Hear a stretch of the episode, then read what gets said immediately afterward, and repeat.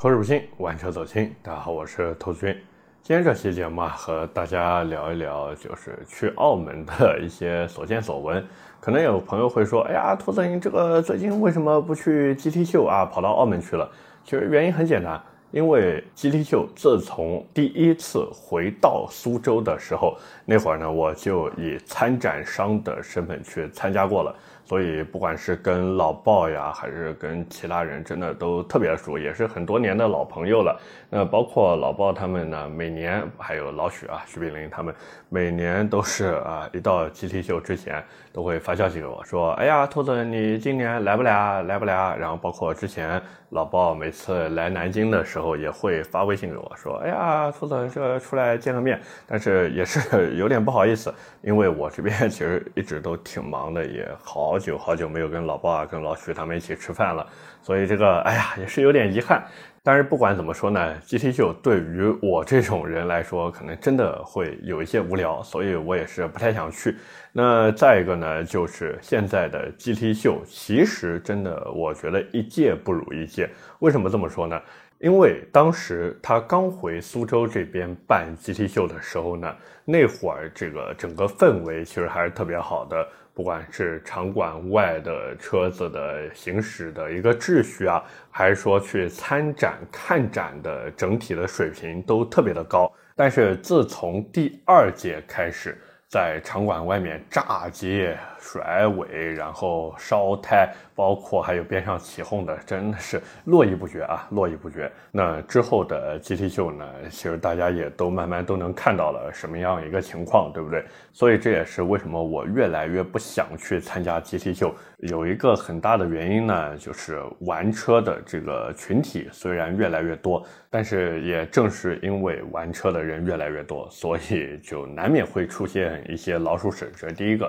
而这些老鼠屎呢，也就影响了整整个展会的，不管是进程安排、活动安排，又或者是整个展会的氛围，真的特别特别受影响。那再一个呢，就是去参展的品牌，不管是品牌本身还是品牌商。所做的事情啊，也是真的，哎，越来越突破一个下限。因为我其实还是很怀念当时第一届苏州 GT 秀。其实，在苏州之前还有过啊，只不过我们习惯性的把第一次在苏州这正式举办的呢，叫做第一届 GT 秀。那那时候去参加的时候呢，其实现场就是只有改装件，只有车，真的非常非常的纯粹。但是往后呢，一下子就变了。车模各种啊表演，什么 DJ 舞台，然后七七八八什么都有，所以整个这个氛围啊一下子就变掉了。因为熟悉我的朋友其实都知道，我不管是去看车展也好，还是去看改装展也好，我是更多的愿意去看那个车辆的。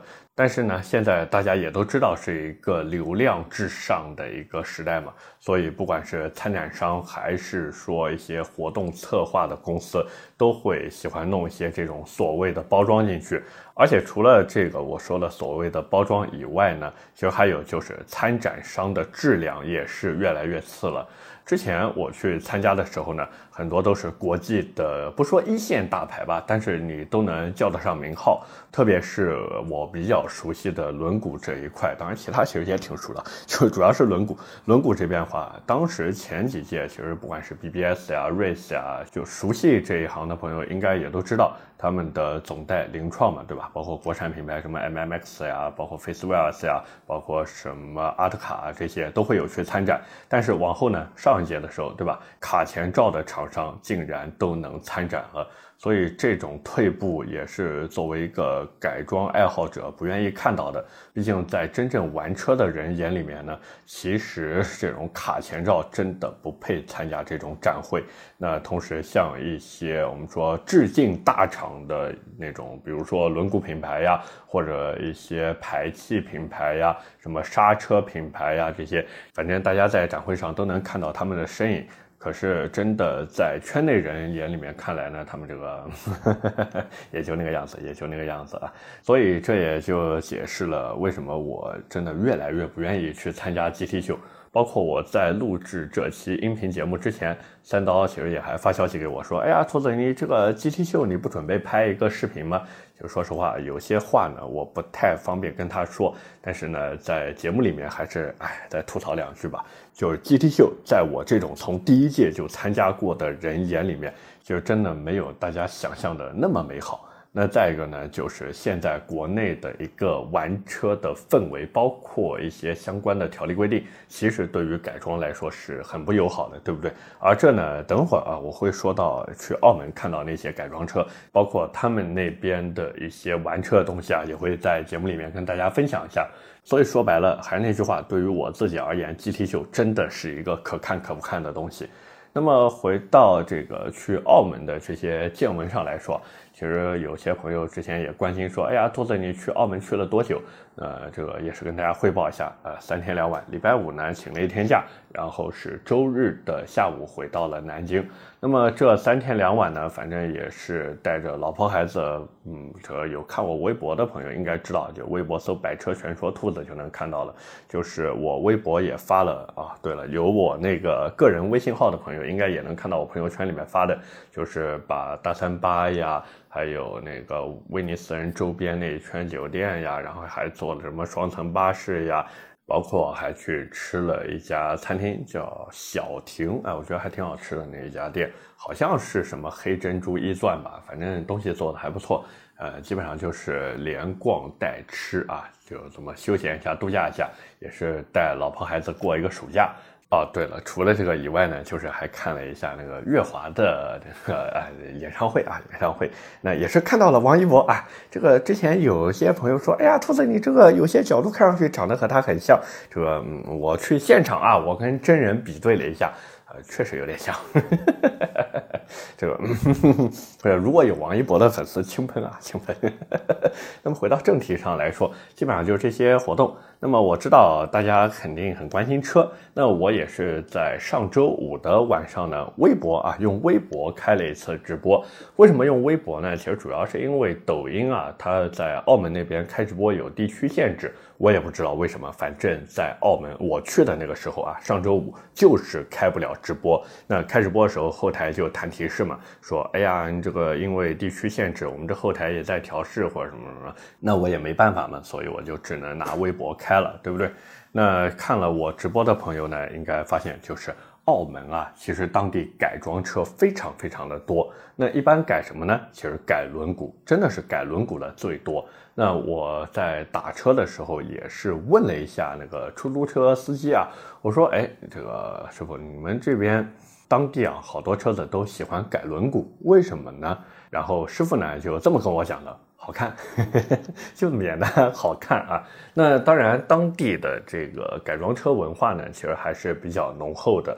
那各位如果之前去过澳门的话，应该也能感受得到，就是尤其是在荡仔那一块，就是威尼斯人啊这些啊各个豪华酒店那一块地方，经常能看到改装车出没啊，踩着油门啊，炸着街，哇，当当，这么炸过去啊，就是这个样子。那包括我在那边呢，也是啊。被炸了很多次啊，那个声音真的很大，不管是摩托车也好，还是汽车也好。所以说白了，当地就是澳门当地对于汽车排气的改装呢，其实基本上是没有一个限制的。那同时呢，这个轮毂啊，轮毂的限制其实也很少，主要呢就是你的轮毂和轮胎在安装完以后呢，不能超出你车辆的翼子板，只要你能做到这一点。基本上呢，也就是一个合法的状态。那么除此之外呢，就是车辆的包围。我不知道澳门当地对于宽体包围是不是有限制。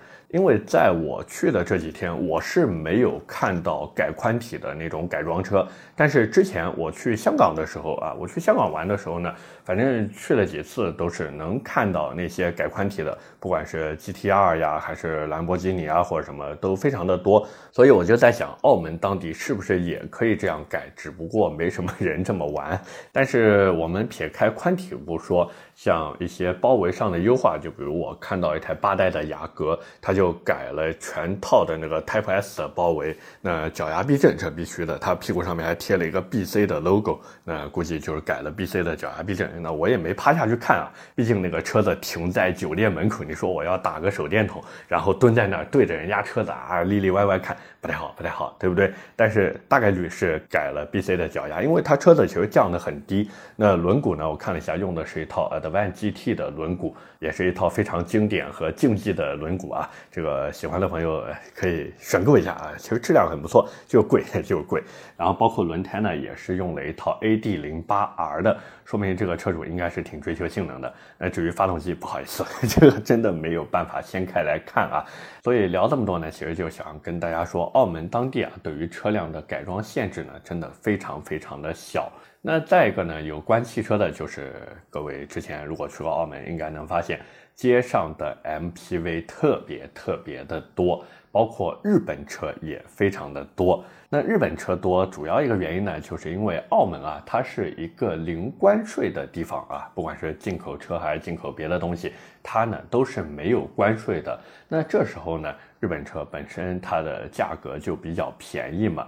那再加上也没有什么品牌附加值，所以作为老百姓来说呢，就更愿意去买这种物美价廉的产品，尤其是跑出租车的。真的，跑出租车的呢，如果你打的是电召的士啊，就是打电话电召的士，那么来的呢，一般都是丰田的埃尔法。可能有朋友会好奇说：“哎呀，这个埃尔法不是啊百万级豪车吗？怎么在澳门当地啊只能当出租车呢？”其实很简单，因为在澳门当地它就不是百万豪车，哪怕是新款的埃尔法，兄弟们，新款的在澳门当地最低配折合人民币四十来万，兄弟们就是四十多万的价格，所以这个价格对于他们来说呢，真的不算贵。因为我还问了一下出租车司机。他们跑出租一个月的收入，基本上就能在三万到五万澳币之间。那么这个收入再对上车价，真的非常的便宜了，对不对？那么除了电招的士以外呢，就还有普通的的士，也就是黑色出租车。那么这个黑色的出租车呢，它就是招手即停啊。当然你也最好在的士站那边等啊。就这种黑色的出租车，一般都会选用丰田的凯美瑞。但是各位别以为他们会温柔驾驶，一个开的比一个猛，真的。我跟各位说，我就在打车的时候，那个司机啊，一个个真的都恨不得把踏板踩到那个发动机舱里面去，动不动就是三千转朝上。反正他们油耗我看了一下，真的跑的都不低。而且除了这个以外呢，其实假如各位仔细在路上观察的话，应该能发现有一些比亚迪的出租车。什么车呢？比亚迪的 E 六。那我在去大三巴的时候呢，也是，哎呀，很幸运啊，打到了一台这个比亚迪 E 六出租车。那我在路上呢，也是跟司机聊，我说，哎，师傅，你这个比亚迪出租车，好少见啊。他说，对。整个澳门现在拢共好像也就二十来台左右这比亚迪的 E 六出租车。然后呢，我就问他，我说你这买是四百续航的？他说对对，我买四百的。我说那你买多少钱？他说我这老款三十多万，新款的话二十八万多。兄弟们，这个都是澳币啊，单位都是澳币。兄弟们，比亚迪 E 六啊，比亚迪 E 六卖二三十万，你们敢信啊？在咱们这边卖多少钱？十来万，对不对？当然，他也跟我说。就是这个价格呢，在澳门买车，这个价格都是包含牌照的。只要你不去定制啊，不要什么四个八、四个九这种啊，不需要那种定制牌照，呃，都是送你的，都是包牌的费用。那牌照的费用，其实各位如果对比一下车价，应该就能发现，他们那边一张牌照差不多折合人民币十来万啊，十来万，十来万买一个牌，其实也还好，毕竟大家也都知道嘛，像在北上广深这些限牌的地方，对吧？一个汽车的牌照，你说十几万贵吗？对吧？贵吗？那么除了这个牌照以外呢，其实我也跟司机师傅聊一下，就是他们跑出租车呢，其实也是需要办营运证的。但是呢，和我们这边不太一样，我们这边一般都是啊挂靠出租车公司嘛，他们不是，他们是个人去办理。就比如你哪一天这个工作干得不顺心了，说，哎，我要跑出租车，可以，你去申请这个营运资质吧。那么这个营运资质呢，你申请，据说啊，据说是不一定能申请得到，但是呢，你可以从别人手里面去买，买到你手里呢就是终身的啊，你一辈子都可以用这个资质，并且你这个资质如果哪一天不想要了呢，还可以再卖给别人。然后我就问他，我说那现在买一个资质多少钱呢？他告诉我大概在六百五十万澳币左右。我说我天，花六百五十万买一个营运资质。他说，哎，小伙子，你不能这么算，这个资质本来就是可以转卖的，说白了就是不要钱啊。你反正先弄六百五十万去买一个资质，然后你再买台车，总共算下来七百万澳币投进去，你这个每年都是你挣的呀。我后来想想也是哦，跑个出租车。假如一个人他二十岁开始跑出租车，跑到六十岁退休的话，那也就是跑四十年。那按现在，我们哪怕按现在一个月平均四万块钱的收入来算的话，一年就是四十八万澳币左右的收入，毛姑姑能干到五十万澳币，五十万澳币跑四十年，那也就是能干到两千万澳币，兄弟们。两千万澳币，然后到时候你还能把这个出租车的营运资质给卖掉，并且这个资质说不定到时候还能再涨价，你还能再赚点钱。哎，这么一算，是不是觉得很划算啊，兄弟们？反正我听他这么一解释，我是觉得真的非常非常的划算。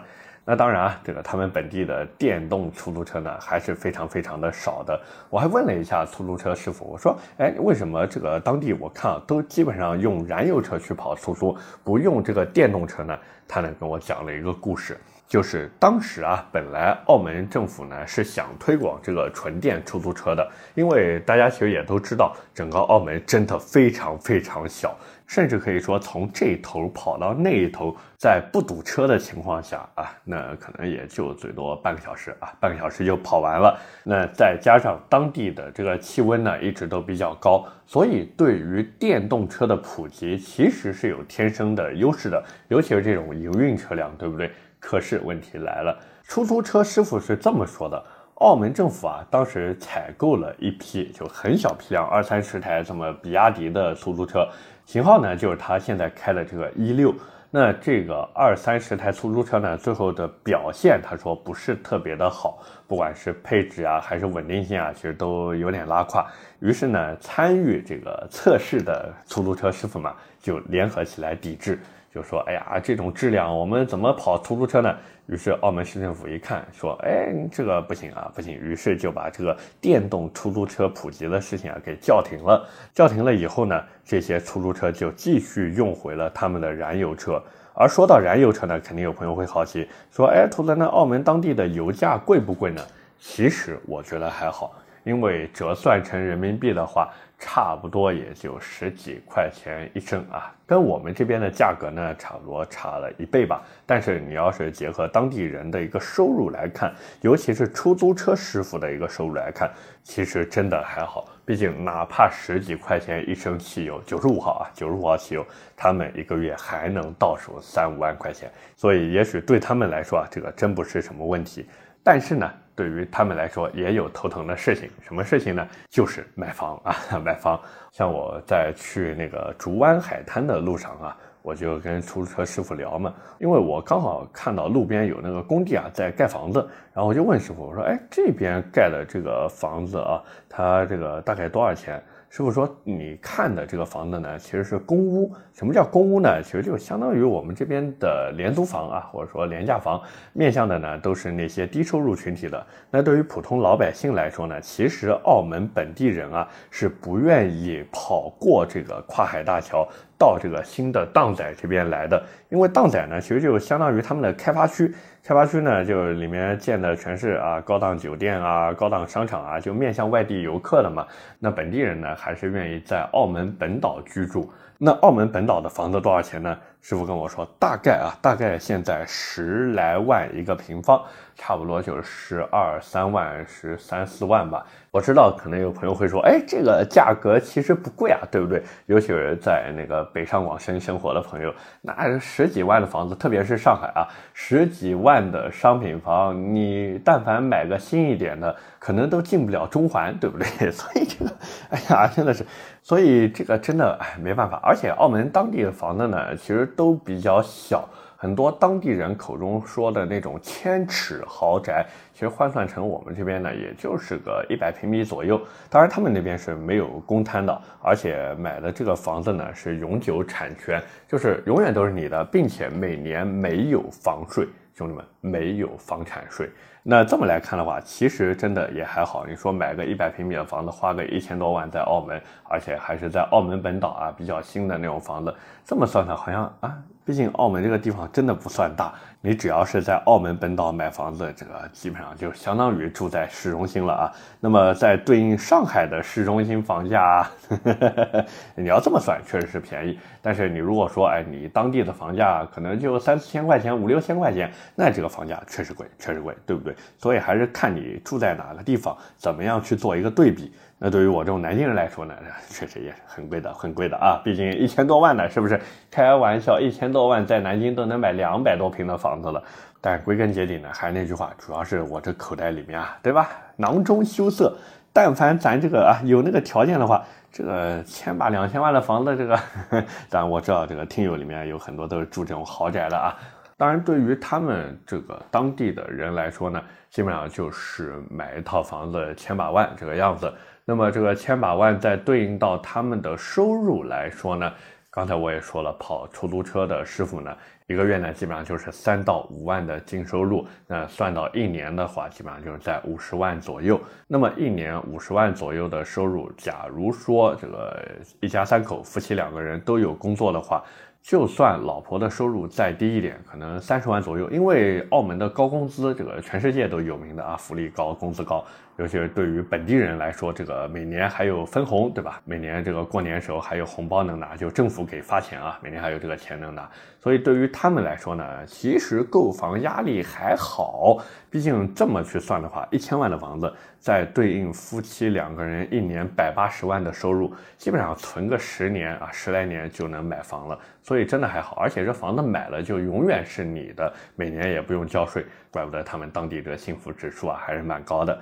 那那么除了这个以外呢，其实还有一个比较有意思的事情，就我去大三巴的时候啊，出租车师傅一直跟我在念叨，说，哎。最近这个路真的是太堵了，为什么堵呢？主要一个是因为现在不是暑假了嘛，很多这个外地的游客都会去澳门玩。那去澳门玩呢，自然就有不少游客想打车过去啊，这是一个。再一个呢，就是澳门本地人，兄弟们，澳门本地人这个我要批评一下，这个批评是打引号的，这个觉悟啊就稍微有那么一点低了。你像我们这种南京人啊，南京大家也都知道，最近这网红城市嘛。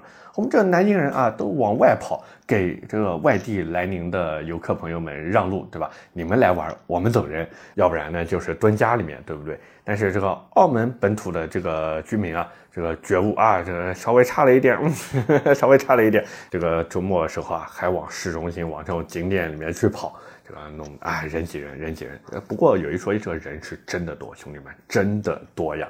我去大三巴的时候，尤其是在那个景点下面，不是有一条街嘛？一条街都是卖那个猪肉脯的。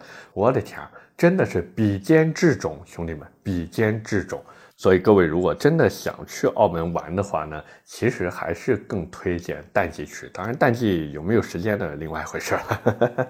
但是不管怎么说呢，澳门这个地方还是值得大家去玩一下的。就相比于很多一些地方，其实澳门这边有一个比较好的点，就是只要你花钱，你是真的能享受到服务的。属于物有所值啊！大家不要想说什么物超所值，能做到物有所值，其实真的已经很不错了。各位说是不是？所以总的来说呢，就是这么三天两晚啊，去澳门逛了一圈。那现在大家也都知道，港珠澳大桥已经通车有一段时间了。目前来看的话，是可以允许这个香港地区，好像澳门地区也可以。这我没有仔细问，反正香港地区那边我知道是允许香港那边单牌照，就单香港牌照的车子开车到大陆这边来，就是通过港珠澳大桥这么一个来回。那么什么时候咱们也可以开车到香港、到澳门去自驾游？我的天，那时候我真的 想跑一次，真的想跑一次，尤其是从那个荡仔那边一路开车走山路，然后到竹湾海滩和黑沙滩那个地方，哇，那一段山路真的非常好玩，也非常的漂亮。那至于开什么车啊，大家懂得都懂，是不是？所以也是期待能有那么一天吧，咱们也能开着自己的车，甚至是咱们自己的改装车，然后到澳门、到香港去转一转，好不好？OK，那么今天的节目呢，就先跟大家聊那么多。那这个整体内容呢，其实也是有一点散。不过没关系啊，这个总聊车也没什么意思。出去玩一圈也是跟大家分享一下这个所见所闻，好吧？那当然我也知道，这个听节目的朋友里面可能说不定就有澳门的听众。那除了这个以外呢，应该也有很多朋友经常往返港澳啊。所以各位见过、吃过、看过的东西呢，肯定比我要多得多。那我这边呢，其实就是献个丑啊，跟大家分享一下。那假如有什么说的不对的地方呢，也还请各位斧正。但是不管怎么说呢，还是那句话，澳门这个地方玩起来是真的不错，但前提就是你得资金非常充裕。那么聊到这边呢，接下来就是我们上期节目的留言互动。上期节目啊，我们聊的是埃安浩博 GT。那我也是看评论区啊，有朋友说这个说选的这个话题啊，跟百车那边重复了。呃，在这边也是再跟各位说明一下。这是我自己的节目，没有签约任何的公司或者 MCN，好不好？所以呢，不管做什么内容都是独立在做的啊，也不用说去参考别人做了什么，或者说跟别人商量做什么，就是这个样子。那么第一条留言啊，来自肖爱慕。他说：“我租台车三百一天都下不来，而且人家也有免费的常规的试驾，九九试驾绝对是一个好事。租一天车都三百起步，这点兔子说的太多过了。这个呢，我是想解释一下，我不是说他九十九块钱试驾的这个价格不合理，我不是说它价格不合理，我只是说对于浩博这个品牌而言。”他搞九十九块钱试驾三天的这个活动呢，其实从营销上来说还是有在提升的空间，因为除了浩博以外呢。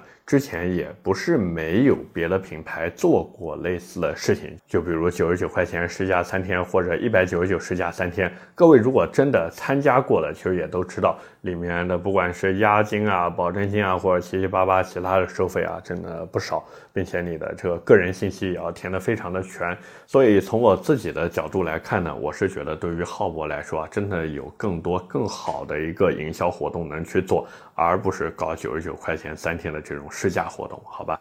第二条留言来自三枝两叶，他说感觉这车啊，就是讲浩博 GT 这车，就是把各家有噱头的配置都揉在一起的缝合怪，什么极氪零零一的一百四十度电池，未来的换电，小鹏的欧翼门，特斯拉的超充等等等等，然后价格又尝试比这些车各自低一点，看起来全是卖点，但实际上呢没啥特色。就我觉得它这车最大的怎么说呢？就是有可能制约它销量的点吧，就是品牌，真的就是品牌。因为浩博这个品牌虽然背靠广汽埃安，但是对于很多消费者来说，它还是一个新牌子。并且浩博之前的那个营销，大家其实也都看到了。除了这个浩博 GT 以外，还有那个浩博 SSR，对吧？号称那个电动超跑，这个哎，各种各样花式营销。其实营销这个东西真的是一个双刃剑。你要是做少了吧，大家又不认识你或者记不住你；但是你要做多了吧，真的很容易让人反感。甚至一个营销做不好，就很容易翻车啊，被人冠以这个恶臭营销的标签，对不对？那对于品牌来说呢？其实也是有不小的影响的，是吧？最后一条留言啊，来自 Turing Machine，他说有一个问题想问：为什么后置后驱一定要鸳鸯胎？后置后驱的特性不就是轻微转向过度、车尾灵活吗？用了鸳鸯胎提升后轮抓地力，那特性不就没了吗？其实从圈胎配置的角度来说啊，鸳鸯胎的好处呢远大于窄后轮的好处。因为第一个，你不可能随时随地的漂移，你平时日常代步也好，跑山路也好，或者下赛道，对吧？下赛道，下赛道其实漂移是很容易拖时间的，那你都需要一个强大的抓地力去保证你的操控性。这时候鸳鸯胎的好处就出来了。那对于想要追求车尾灵活性的人来说呢，第一个胎宽可以进行一个重新的调整；第二个可以通过调节它倾出角的方式，尤其是调节倾角的方式，比如说很多漂移车，它的前轮就是一个大倾角。大家其实如果仔细看的话，能看出来它的这个外八很严重。那像这种漂移车，其实它的后轮也非常的宽，那它呢就是通过这个前轮的大倾角啊，来保证它漂移时的一个姿态。但是不管怎么说，对于那些需要日常在街道上开的民用车而言，一台后驱车配上前窄后宽的鸳鸯胎，它的优点是远远多于缺点的。哪怕你只是追求驾驶时的一个稳定性，它对你来说都是有帮助的，好吧？OK，那么以上就是我们今天这期节目的全部内容了，也是感谢各位的收听和陪伴。我的节目会在每周一或每周四更新，点赞、评论、转发是对我最大的支持。那各位，假如是在喜马拉雅听到我的节目，也不要忘记点击播放页上的月票按钮，给我投一投月票，这对于我来说真的非常重要。那当然，假如各位还有什么想听车或者想聊的话题，也欢迎在节目下方评论区留言。我是兔子，我们下期节目接着聊，拜了个拜。